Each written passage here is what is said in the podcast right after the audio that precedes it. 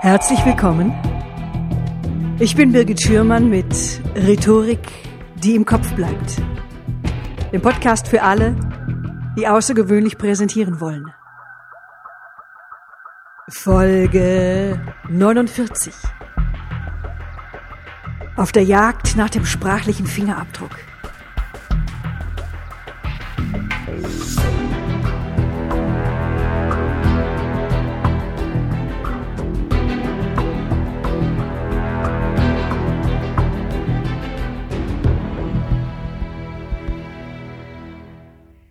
Ja, in der heutigen Folge ist nicht nur Deutschlands renommiertester Sprachprofiler, sondern auch weltweit einer der führenden Sprachsachverständigen zu Gast. Er ist Sprachwissenschaftler, Professor und Autor. Er ist Kriminalist und Sicherheitsberater für Regierungen, Unternehmen und Gerichte. Er untersucht Droh- und Erpresserbriefe, Bekennerschreiben, Testamente und kriminelle Mails aus dem Internet. Herzlich willkommen, Raimund Drommel. Ich freue mich sehr, dass wir heute miteinander sprechen. Hallo, Frau Schürmann. Ich freue mich auch sehr, bei Ihnen zu sein und bin gespannt auf das Interview. Herr Drommel, Sie sagen, jeder Mensch hat seine eigene Sprache, seinen individuellen Code schon fast wie ein Fingerabdruck. Und Sie meinen auch, aus seiner sprachlichen Haut kann niemand heraus. Wenn Sie jetzt ein anonymes Schreiben sprachlich analysieren, wie bekommen Sie den Fingerabdruck des Autors heraus? Was sind Ihre ersten Schritte? Also es ist ganz spannend, äh, sich mit äh, neuen Menschen zu beschäftigen, die man kennenlernt und die sich einem durch die Sprache offenbaren. Der Fingerabdruck ist ein etwas problematischer Begriff, weil die Sprache sich ja bekanntlich im Laufe der Zeit verändert. Aber einige Merkmale, vor allem die psychologischen, die bleiben erhalten und begleiten einen Menschen ein ganzes Leben lang. So wird ein, äh, ein fauler Mensch selten zu einem fleißigen Mensch, es sei denn in Notsituationen. Ein, ängstlich, ein ängstlicher Mensch oder ein Fluchttier wird selten zu einem mutigen Menschen. Auch da sind ganz spezielle Situationen ausgenommen. Und ein detailorientierter Mensch, der pingelig auf alle Einzelheiten achtet, der wird nicht zu einem globalen Menschen. Also diese Merkmale bleiben ein Leben lang, die kann ich dann auch erfassen und sie passen auch zu dem Begriff Fingerabdruck, aber andere sprachliche Merkmale, die verändern sich im Laufe der Zeit. Durch die Prägungsphase in der Schulzeit, in der, im Kindergarten, in der Schulzeit erwerben wir die Sprache und wir haben dann eine zweite Prägungsphase in unserem Leben, dann nämlich, wenn wir in eine Berufsausbildung eintreten und durch die Berufssprache geprägt werden. Also da verändert sich die Sprache. Daher bitte den Fingerabdruck als ein Bild sehen, als eine sehr schöne Metapher mhm. die man aber noch erläutern muss.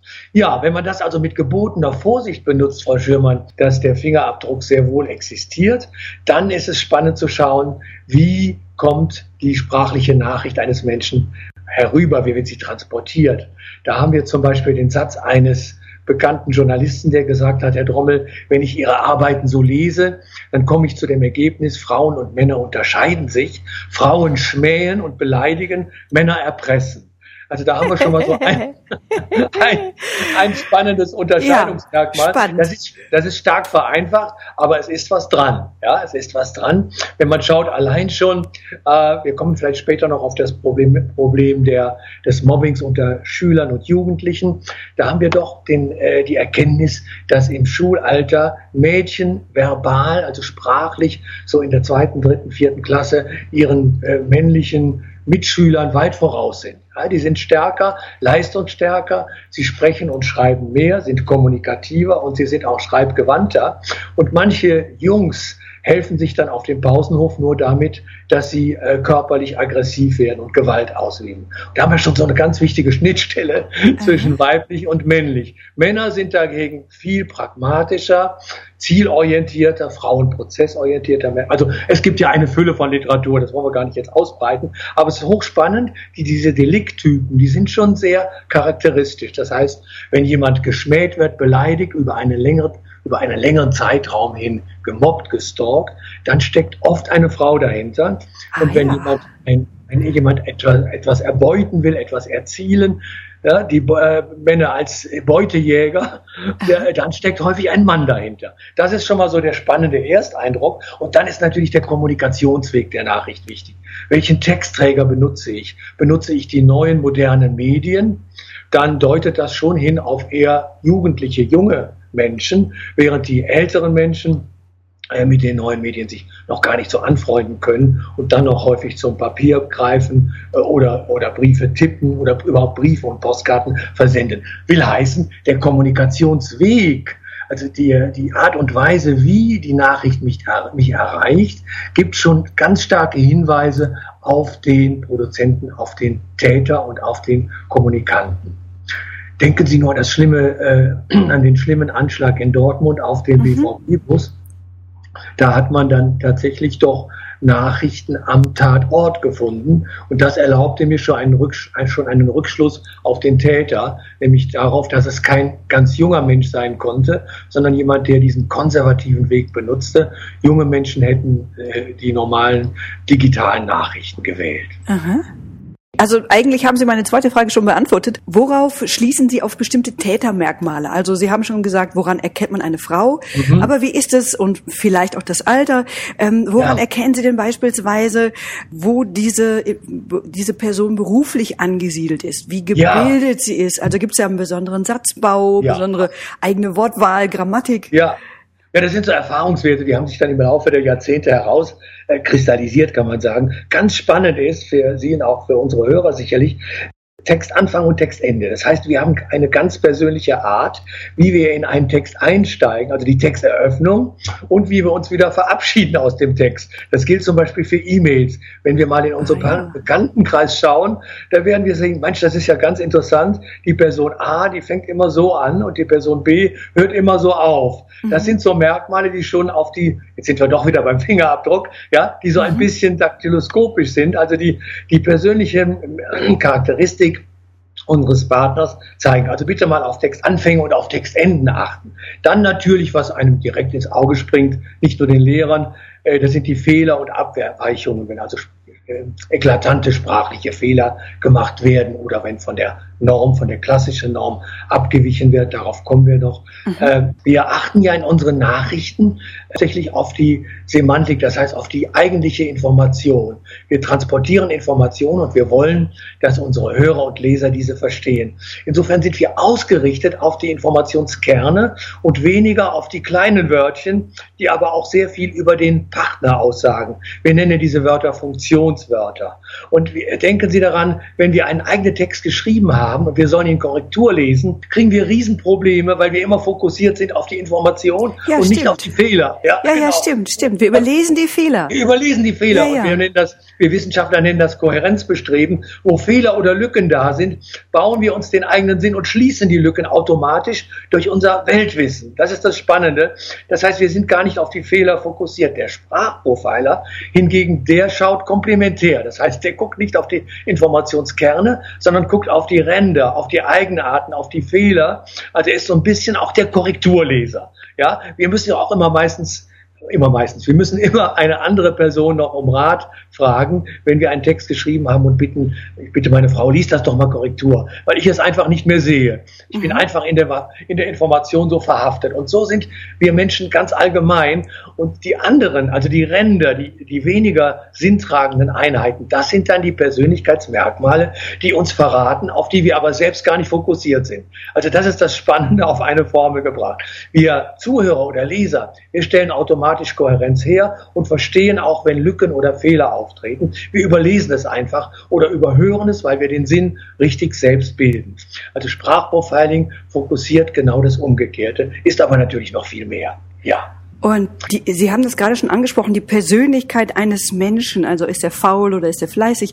Also ja. wie kann sich denn die Persönlichkeit in der Sprache ausdrücken? Ja, die Persönlichkeit, die faulen Menschen sind häufig auch mundfaul. Also das ist so eine Korrelation, die sich erfahrungsmäßig bestätigt. Die kommen mit wenig aus. Man sagt ja zum Beispiel in Ostfriesen nach, dass sie sehr wenig reden oder ostfriesische Dialoge erstrecken sich meistens über mehrere Tage, sagt man. Ja, das, Sprecher A sagt etwas beim, beim, beim Angeln oder Fischen und Sprecher B antwortet dann am nächsten Tag. Ja. So sparsam sind dann häufig auch faule Menschen. Das heißt also die Produktivität eines Menschen, jetzt sind wir bei der Textmenge, bei äh, Tatschreiben, das sagt auch etwas aus über Fleiß oder Faulheit. Und wenn Sie anonyme Schreiber haben, die viele anonyme Briefe äh, schreiben und verschicken, dann liegt der Verdacht nahe, dass derselbe Mensch auch nicht anonym, sehr produktiv ist, was natürlich für mich als Sprachprofiler ideal ist, weil ich dann Zugriffsmöglichkeiten zu Vergleichstexten habe. Ja, also Faulheit ein spannendes Merkmal, aber Sie hatten eben auch angesprochen, Berufsmerkmale. Ja, das ist natürlich hochspannend. Die zweite Prägungsphase ist der Beruf und solche Berufs beruflichen Merkmale, äh, die rutschen immer wieder auch in die Alltagskommunikation äh, hinein. So wird ein Mediziner nicht von einem Brustkorb schreiben oder sprechen, sondern von einem Thorax. Eine Beule ist ein Hämatom. Das sind Begriffe, die für den Mediziner viel geläufiger sind mhm. als die alltagssprachlichen. Und es ist ihm gar nicht bewusst, dass ihm seine Fachsprache da in die alltäglichen Texte mit hinein rutscht. Genau wie die berufsspezifischen Merkmale, etwa Beamte bleiben Beamte, ja. auch in ihrem Privatleben. Mein erster Polizist, den ich überführt habe als Täter, der hatte überhaupt nur einen Code, der hatte nur Verhörsprache. Das heißt, alle, alle Briefe, die der schrieb, schrieb er in Verhörsprache. Wenn er in äh, Beschwerdebriefe schrieb an eine Metzgerei, an einen Fleischer, Aha. dann schrieb er die Steaks waren ganz schlecht. Meine Frau hat sie ordnungsgemäß zubereitet. ja, in seinem Vergleichsmaterial. Und in seinen Liebesbriefen schrieb er immer am Ende, mehr kann ich dazu nicht sagen. Also das war so, weitere Aussagen kann ich nicht machen. Also der war so geprägt durch seinen Beruf und merkte es nicht, aber die Berufsmerkmale rutschen einfach hinein. Genau, ganz spannend. Ich habe lange Ärzte, lange Zeit so, ja, 15 Jahre lang Seminare für Ärzte gemacht in Kommunikation und habe dann am Morgen immer geschaut beim Frühstück, bevor das Seminar weiterging, habe ich versucht, meine, meine Partner zu kategorisieren. Ich habe überlegt, wie kann ich den Chirurgen an seiner Frühstücksweise erkennen? Wie kann ich den äh, Anästhesisten an äh, der Art äh, erkennen, wie er mit dem Brötchen umgeht? Oder der Chirurg mit dem Aufschnitt, ja? Es gibt ja den, den bekannten, ja. ja. es gibt ja den bekannten Slogan, alle Chirurgen sind Aufschneider, äh, der ist sehr bewusst doppeldeutig gewählt wird. Aber Riesenrespekt vor allen Ärzten. Aber es ist klar, genau wie der Chirurg mit seinem Brötchen anders umgeht als der Anästhesist, so gehen diese Menschen auch sprachlich anders um und sind geprägt eben durch ihre, ihren Beruf und durch ihre Spezialisierung. Ah. Ja, also Steaks ordnungsgemäß zubereitet, das war auf jeden Fall ein Beamter und äh, in diesem Fall sogar ein Polizist. Ja. und Sie arbeiten mit einer Computersoftware. Und welche Informationen kann denn Ihre Software ermitteln? Ja, wir haben äh, viele Zugriffsprogramme heute in der digitalen Welt natürlich eine Unmenge, die auch zunächst einmal äh, validiert, getestet, geprüft werden müssen. Jetzt kommt die automatische Spracherkennung noch hinzu. US-Regierung steckt sehr viele Millionen in Projekte, gerade in diesem Bereich oder das Land Israel, das ist bekannt. Wir haben hier die klassische Software, mit der wir arbeiten, die zunächst einmal die einfachen Sprachmerkmale testet, zum Beispiel Komplexität des Satzbaus, schreibt jemand mehr komplexe Sätze oder einfache Hauptsätze, Wortschatzreichtum, kommt jemand mit wenigen Wörtern aus, äh, wie zum Beispiel Präsident Trump und kann trotzdem mhm. damit viel Schaden anrichten, wie wir wissen. Oder kommt jemand mit wenigen Wörtern aus, wie der Altbundeskanzler, der erste Bundeskanzler Konrad Adenauer, der mit seinem geringen Wortschatz sehr viel Gutes und Wichtiges bewirkt hat. Also das sind so spezifische linguistische Merkmale, die wir abklopfen. Beherrschung der indirekten Rede, wird viel indirekte Rede benutzt oder wenig, äh, wird sie korrekt benutzt oder falsch, das Verhältnis von Indikativ und Konjunktiv, ist jemand mehr in der realen Welt orientiert oder arbeitet er mehr mit Hypothesen, Stichwort Konjunktiv, gebraucht er Redensarten, das heißt, ist er mehr jemand, der äh, indirekt formuliert, der metaphorisch oder bildhaft formuliert, ein wichtiges Unterscheidungsmerkmal. Es gibt Menschen, die benutzen gar keine Metaphern und es gibt Menschen, die hauen uns die Metapher nur so um die Ohren. Auch das ist den meistens gar nicht so bewusst. Ja? Und äh, ja, das sind solche Merkmale, die werden durch die Software abgeklärt. Andere Charakteristika kann die Software auch äh, entdecken, die ich aber auch manuell erkenne. Zum Beispiel Proaktivität. Ist jemand sehr schnell in seiner Entschlusskraft? Kommt er daher wie eine Dampfwalze? Das findet sich dann auch in den Schreiben selbst, dass jemand direkt zum Ziel kommt, nicht viel herumeiert, wie man so sagt, mhm. sondern gleich äh, sagt, ich will zwei Millionen und Folgendes muss passieren. Also ein proaktiver Mensch. Nicht? Oder ist es ein zielorientierter Mensch, der auch zielorientiert lebt, der Ziele angibt? Oder haben wir es mit einem anonymen Täter zu tun, der immer nur kreist und am Ende problemorientiert ist und am Ende wissen sie gar nicht, was er genau von ihnen will. Ja, also mhm. das sind dann Detail- oder Globalorientierung, genau, ob jemand viel mit Details arbeitet, Einzelheiten äh, zum über, zur Geldübergabe bringt und dann vielleicht auch noch Steine oder Bäume aufzählt, die gar nicht relevant sind. Das lässt sich aber auch schon durch den Erfahrungsschatz, den man hat über die Jahre, lässt sich das auch schon erkennen. Mhm. Automatische Spracherkennung ist etwas ganz anderes, ein spannendes Gebiet. Da gibt es einige Schwerpunkte in Deutschland. Äh, spannend ist zum Beispiel das, was mein Kollege Professor Charlotte in Dresden macht, an der Technischen Universität, der mit automatischen Sprachprogrammen arbeitet, oder die Firma Presire in Aachen, die aus der gesprochenen Sprache bestimmte Merkmale extrahiert. Mit diesen Kollegen arbeite ich auch zusammen, weil nur im Team kann man eigentlich erfolgreich sein und wir gleichen unsere mhm. Erfahrungen untereinander ab. Aber vielleicht noch etwas ganz Spannendes, was ich seit über 30 Jahren mache, das ist die Konkordanzanalyse. Das heißt, wenn ich ein Tatschreiben habe, dann wird das in den Computer digitalisiert mit allen Fehlern, in den Computer eingegeben. Und wenn ich Vergleichsmaterial einer verdächtigen Person habe, dann kann der Computer das Tatschreiben mit dem Vergleichsmaterial abgleichen, Wort für Wort, und wir erkennen dann, ob der Sprachgebrauch gleich ist oder abweicht. Das ist immer noch sehr wichtig. Ja. Ah ja, spannend. Ja. Äh, äh, Sie haben ja gerade schon mal angesprochen, dass wir selber Fehler übersehen. Aber was mich noch interessiert, was verrät denn ein Täter durch seine Fehler? Zunächst einmal verrät ein Täter einen geringeren Bildungsgrad da er zum Beispiel sprachlich von den Normen der, der, dessen abweicht, was er in der Schule gelernt hat oder was vorgegeben wird, zum Beispiel für Briefnormen. Zu der Verstellung kommen wir später noch. Ja? Also grundsätzlich ein geringerer Bildungsgrad, äh, dann ist es eines Muttersprachlers, also wenn es ein deutscher Native Speaker ist, dann hat er ein, in der Regel einen geringeren Bildungsgrad oder aber er hat einen Migrationshintergrund. Das ist dann natürlich auch sehr spannend, weil sich dann Fehler aus der Erstsprache, aus der eigentlichen Muttersprache in die deutsche Sprache einschleichen, ohne dass es auch dem Täter selbst bewusst ist. So hatten wir in der Spielbankaffäre in Hannover einen Täter, das war äh, ein äh, Ungar mit Namen Laszlo Maria von Rath, der geprägt durch seine Muttersprache, dann bestimmte Merkmale in die deutsche Sprache transportiert hat. So benutzte er das Wort diffizil, ein Fremdwort, schrieb es aber nur mit einem F. Ich wusste damals noch gar nicht, äh, dass der Täter ein Ungar sein könnte und ich habe überlegt, in welchen Sprachen wird denn diffizil mit einem F geschrieben und unter anderem fand ich dann heraus, äh, dass im Ungarischen das diffizil nur mit einem F geschrieben wird. Ah, also hier rutschte, das sind so die Kleinigkeiten. Sie sehen schon und hören, Profiler müssen detailorientiert ja, sein. Ja, ja. Ja, ja, also das Wörtchen diffizil, das war dann mein erster, meiner erster heiße Spruch. Das ist, gibt's im Ungarn. Und tatsächlich, da war einer der Pressesprecher, der Marketingmann, war der Laszlo Maria von Rath. Und den habe ich dann auch überführt als den Haupttäter in der Spielbankaffäre. Oder mein geschätzter, leider schon verstorbener Sprachwissenschaftsprofessor in Köln, Hans-Jakob Seiler, ein Schweizer, äh, der etwas, der sehr gründlich, aber etwas langsam war, also Vorurteil bestätigt für die Schweizer. Also der geschätzte Hans-Jakob Seiler fragte einen Kölner Straßenbahnfahrer, wohlgemerkt einen Kölner Straßenbahnfahrer, gehen Sie zum Bahnhof. Ja? Darauf antwortete der Kölner Fahrer, wir gehen nicht, wir fahren. Ja?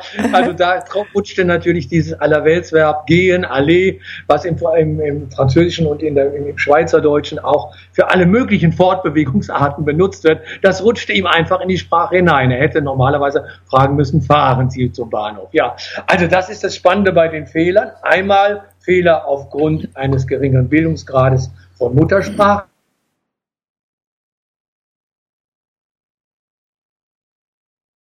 Muttersprache mit hineinrutscht.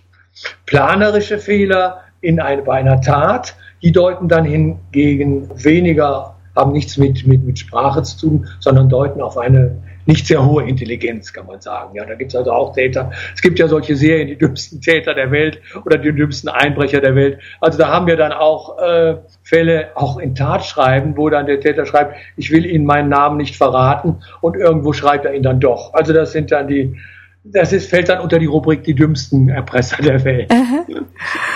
Was macht's denn unmöglich, geschriebene Sprache zu imitieren? Ja, das ist spannend. Das haben mich meine Studenten schon vor 40 Jahren gefragt.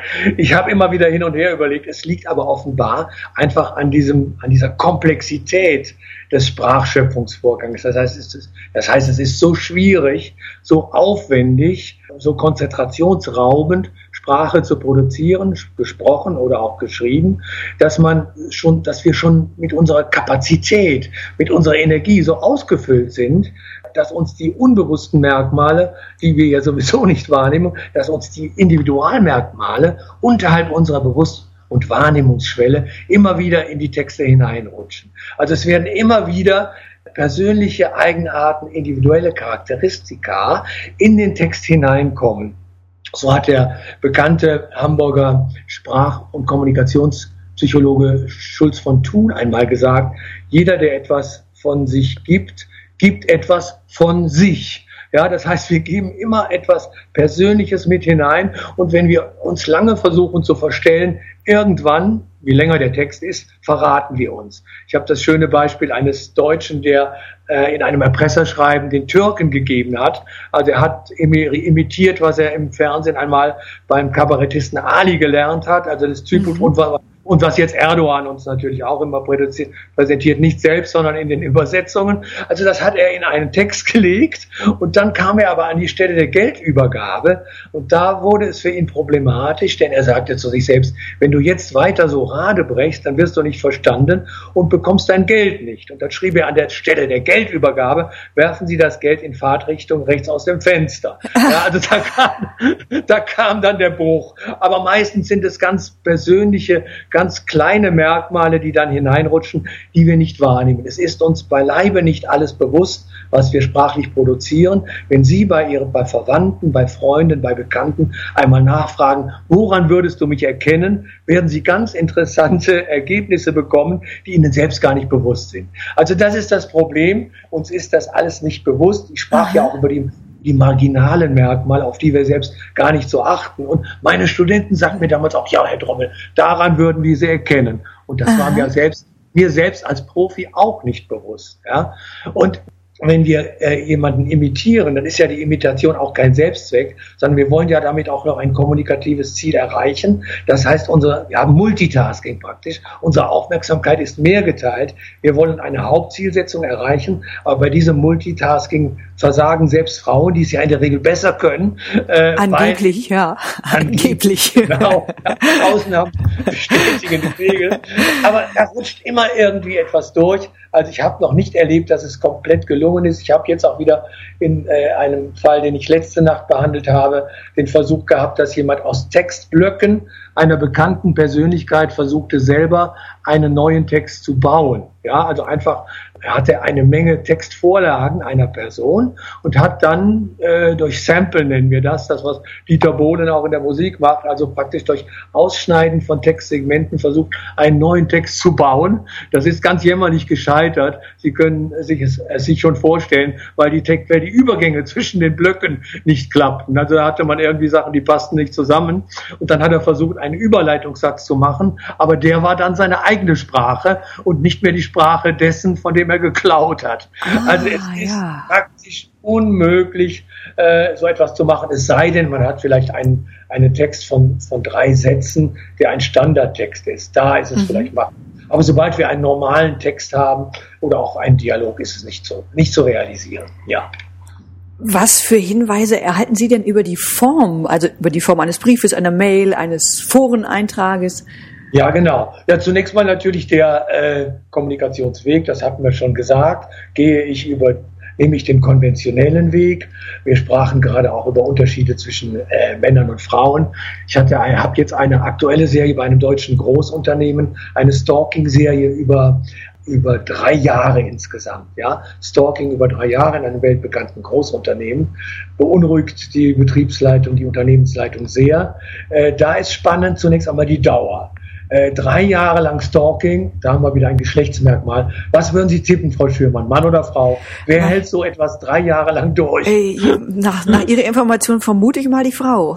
Genau, Männer sind da auch zu faul, aber Frauen, die ja mehr prozessorientiert sind, die bleiben dran, ja. Also da haben wir so und dann die was waren die Träger der Information? Meistens waren es Briefe, handgeschriebene Briefe oder Postkarten. Und da habe ich schon gleich gesagt, ohne Ansehen der Texte, mein erster Tipp, Ferndiagnose Frau über 40. Wer schreibt denn heute noch Postkarten? Frauen Stimmt. ohnehin mehr als Männer. Ne? Und ich habe bei RTL auch mal vor zehn Jahren einen Fall gehabt, ähnlich. Postkarten handgeschrieben sind in der Regel Frauen. Also das aber, aber das ist eine Erstorientierung. Das kann noch kippen, aber wir Profiler bilden immer eine Menge Hypothesen und die können dann verifiziert oder auch verworfen werden.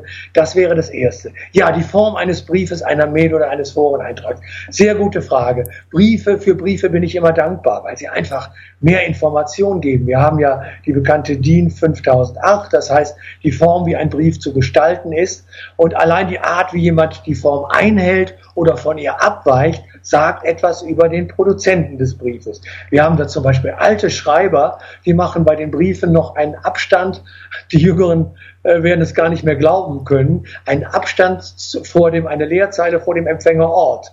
Das war früher üblich in Briefen, darf ich nochmal sagen. Ja, Im Mittelalter, stimmt, stimmt, ja? stimmt. Ich erinnere genau. mich, ja. Ja, ganz schwach. Also diese, das sagt also unglaublich viel. Diese alte Schreibweise, die alte Art, dann die Rechtschreibreform hat natürlich viel bewirkt. Äh, S-Schreibung, SZ-Schreibung und so weiter. Unser Feind ist dann natürlich die, sind die Korrekturprogramme, die das dann glatt bügeln. Das muss man auch berücksichtigen, ob der, ob der Autor, der Schreiber dann Korrekturprogramm laufen hat oder nicht. Aber die Form eines Briefes gibt sehr viel her durch Layout, Gestaltung, Blocksatz, Nicht-Blocksatz, auch das sind Charakteristika. Es gibt Täter, die schreiben ihr Leben lang Blocksatz, lustigerweise, und gehen auch bei anonymen Briefen nicht davon ab. Das können Sie dann beim Mail- oder Foreneintrag gar nicht mehr erkennen. Das heißt, der Brief gibt allein durch Textgestaltung, durch die äußere Form sehr viel mehr Zugriffsmöglichkeiten, um die Gestaltungs- äh, Individualität des Autors zu erkennen. Bei der Mail haben wir so eine Zwischengröße. Nicht? Da fällt schon einiges weg. Bei den äh, komfortablen Mails geht ja auch noch äh, Fettdruck, Kursivdruck, Unterstreichung. Das geht noch. Also man kann zum Beispiel emphatische Menschen, Menschen, die sehr viel mit Gestik, Mimik, Körpersprache arbeiten und auch in der Stimme sehr modulieren, die arbeiten interessanterweise, weil die Schrift ja eine Abbildung der gesprochenen Sprache ist, auch mit Fettdruck, Kursivdruck, Großbuchstaben. Also wenn ich solche Täter habe im Brief, dann kann ich oft auch sagen, die sind auch körperlich, körpersprachlich sind die auch sehr aktiv. Und das passt meistens. Also der Brief sagt sehr, sehr viel mehr durch seinen Textkörper, durch seine äußere Form. Bei der Mail sind diese Gestaltungsmöglichkeiten schon eingeschränkt. Und bei Foreneinträgen, ja, wissen wir alle, da kann man eigentlich gar nicht mehr Fett oder, oder Unfett drucken. Da ist man schon sehr beschränkt. Also die Mail ist so eine Zwischengröße. Bei Foreneinträgen ist es deutlich weniger, was wir da an, an sichtbarem Material sehen. Liebe Hörer, das war der erste Teil der mehrteiligen Interviewreihe mit Raimund Drommel. Den zweiten Teil hören Sie hier wieder in zwei Wochen. Wenn Sie zu diesem Thema mehr wissen wollen, ich habe für Sie einen Hörerservice eingerichtet, für den Sie sich unter www.birgit-schürmann.com slash podcast, Schürmann mit UE, eintragen können. Ich freue mich, wenn Sie mich auf Facebook besuchen und ich freue mich ebenfalls, wenn Ihnen dieser Podcast gefallen hat, wenn er hilfreich für Sie war und Sie mir bei iTunes eine positive Bewertung hinterlassen. Vielen Dank. Ja, wir hören uns in zwei Wochen. Tschüss, bis zum nächsten Mal. Ihre Birgit Schürmann.